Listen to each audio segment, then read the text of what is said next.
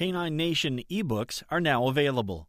The first two volumes, Dogs as They Are and Teaching Dogs Effective Learning, are available in bookstores now. More on how you can get them at the end of this podcast. Welcome to Canine Nation Audio Edition. It's Wednesday, January 2nd, 2013.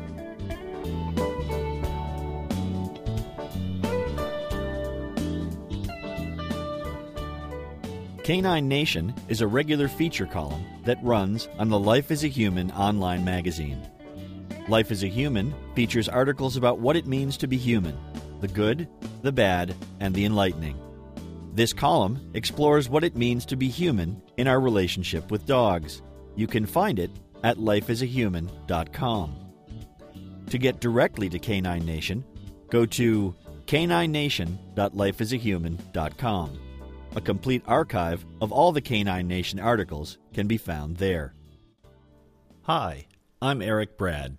Canine Nation is about learning, understanding, and living successfully with our dogs. Modern animal training techniques based on behavioral science can produce amazing results in working with our dogs. Whether your dog is a loved family member or a working dog, a canine athlete, or a trusted companion, Positive training techniques based on science can help you enjoy a more productive and fun relationship with your dog. Join us as we explore the many facets of living with our dogs and taking a fresh look at how we work with them. Whether it's taking a closer look at everyday issues we share with our dogs or busting long standing myths about training and dog behavior, I hope you find something useful in each of the Canine Nation articles. We're glad you're with us. Now, here's this week's installment. Dumbing down dog training. Have you been thinking of expanding your family? Perhaps you are feeling that urge to raise a child of your own. Maybe your parents would just love a new grandchild to fawn and fuss over. Not to worry, just pop on over to the agency and pick up a new child. They come in all sorts of shapes and colors, some older and some younger. You might have to pay more for one that comes from good genes, but there are always the ones looking for new homes for one reason or another, and those could come at a reduced rate. Does that sound ridiculous? Not if we were talking about dogs. It's funny how people will prepare themselves for months or even years before bringing a new child into their lives, but can stop by the shelter on a random Saturday and pick up a new dog now, don't get me wrong, I'm not suggesting that caring for a dog is anywhere near as complex as raising a child, but owning and caring for a dog is not the same as picking up a new refrigerator either. Unfortunately, there are any number of sources that might lead you to believe that it is incredibly simple. Your local bookstore is full of books on dogs and dog training. One popular seller is called Dog Training for Dummies. It seems to me that if you consider yourself a dummy or stupid, you probably shouldn't have a dog in the first place. If you do, hey, don't let that deter you. Search the internet. You will find a ton of resources from articles like Dog Training for Idiots to articles with words like simple, easy, and basic in their names. But more than 3 million dogs enter shelters by one means or another each year. Many are surrendered because the homes just couldn't handle the dog. Dog training for dummies? Maybe this dog owning stuff isn't as easy as it looks. I remember when my wife and I got our first puppy many years ago. There were chewed railings and shredded wallpaper, and more than one shoe that was sacrificed to the puppy gods. It seemed that we spent the bulk of our time with our new dog just getting him to stop doing things we didn't want him to do. There was a lot of grabbing, snatching, pushing, and yelling. In the end, we got what we wanted. When it came to training, it shouldn't be surprising that it went very much the same way. You want the dog to sit? Push his bum down. You want him to lie down? Pull his leash or push between his shoulder blades. Want him to walk at heel? Give a yank on the leash to pull him into the correct position. Our dog learned, bless his heart, despite the fact that we were doing all the wrong things. We did them for the right reasons, We wanted to teach him to have manners, and we eventually had a long and happy life together. He learned to work with us, but it couldn't have been easy for him. A dog that doesn't get yelled at or punished would be a happier dog. The methods we used to teach our dog what we wanted were mostly unpleasant for him. He tolerated it well enough and learned. But I believe he learned in an effort to avoid all of that unpleasantness. We got the right result, but it wasn't the best way to get there. For us, getting results is what mattered back then. And that's the way we were instructed by our dog training professionals as well. We were taught the most expedient way to get our dog to do whatever behavior we were looking for. If that meant pushing, pulling, yanking, or using prong collars, that was fine with us. It would all lead to getting our dog to do what we wanted quickly. In retrospect, I now know that expedient is not always the right way to go. In this modern era of dog training, there is a lot more information out there on dogs and their behavior. The science of animal behavior has opened up whole new training techniques and philosophies. But even though we have more resources at our disposal, one thing remains from the old days. We try to make dog training simple. Just as the force trainers of my younger years looked for expedient methods to get my dog to do what I wanted, modern trainers are often guilty of getting dog owners to use positive training techniques without explaining why they are doing what they are doing.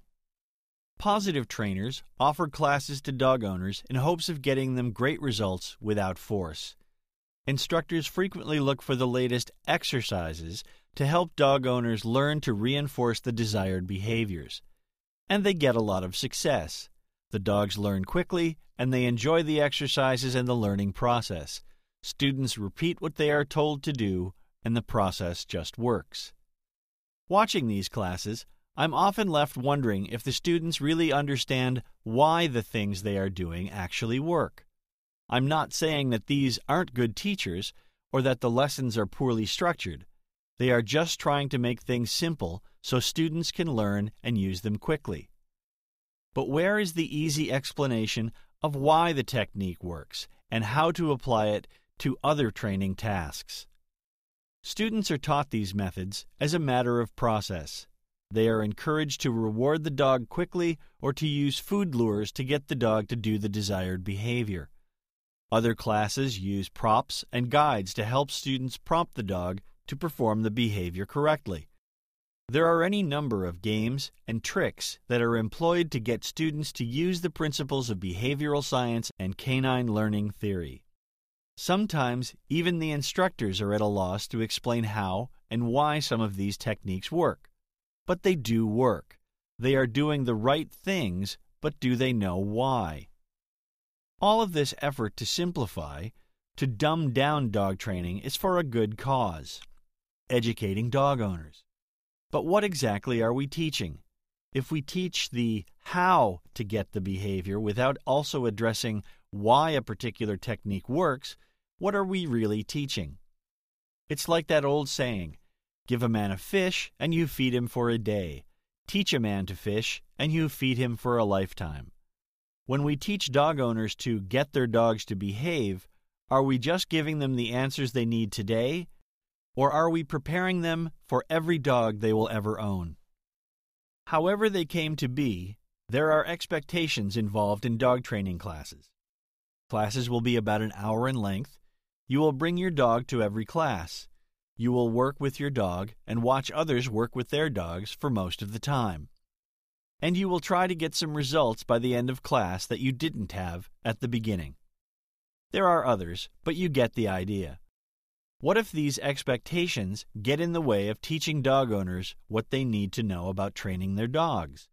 Can we really expect a dog owner to manage with a boisterous six month old puppy and still listen to a trainer telling them about how to mark and reinforce behaviors properly? So we have created shortcuts to get the owners to do the right things to get their dogs to do the right things. The problem with shortcuts is that sometimes there are so many shortcuts that we lose sight of the actual principles that make it all work.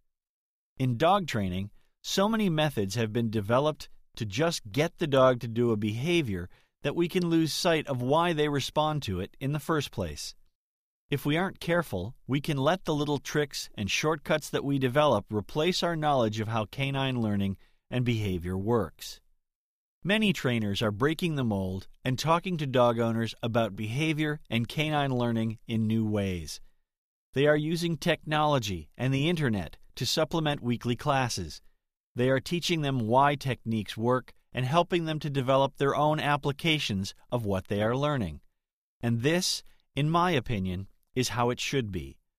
Modern dog owners operate smartphones, program video recorders for their favorite shows, and navigate the complex environments of Facebook and other social media.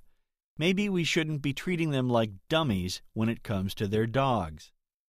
I'd like to leave you with a quote from physicist Dr. Stephen Hawking that I think is appropriate. He says, quote, The greatest enemy of knowledge is not ignorance, it is the illusion of knowledge. Unquote. Until next time, have fun with your dogs. I hope you enjoyed this edition of Canine Nation. You can find the text version of it at caninenation.lifeasahuman.com. Teaching Dogs Effective Learning is the second Canine Nation ebook to be released. It is a collection of essays from the Life as a Human online magazine on how we train and teach our dogs and what we can learn in the process. The book includes introductory notes for each essay, as well as two essays written specifically for this book. Also available is the first Canine Nation ebook, Dogs as They Are, a look at what our dogs are, where they have come from, and how they adapt to our lives. Both books are available in the Canine Nation store in Kindle format, EPUB format for iPads, Kobo, Nook, and other e readers or a special PDF edition formatted for instructors that includes licensing for reprints for students. Just go to caninenation.ca and click on the store link at the top of the page. You can also find Canine Nation ebooks in the Amazon store, on Apple iTunes, at booktango.com, and other online booksellers.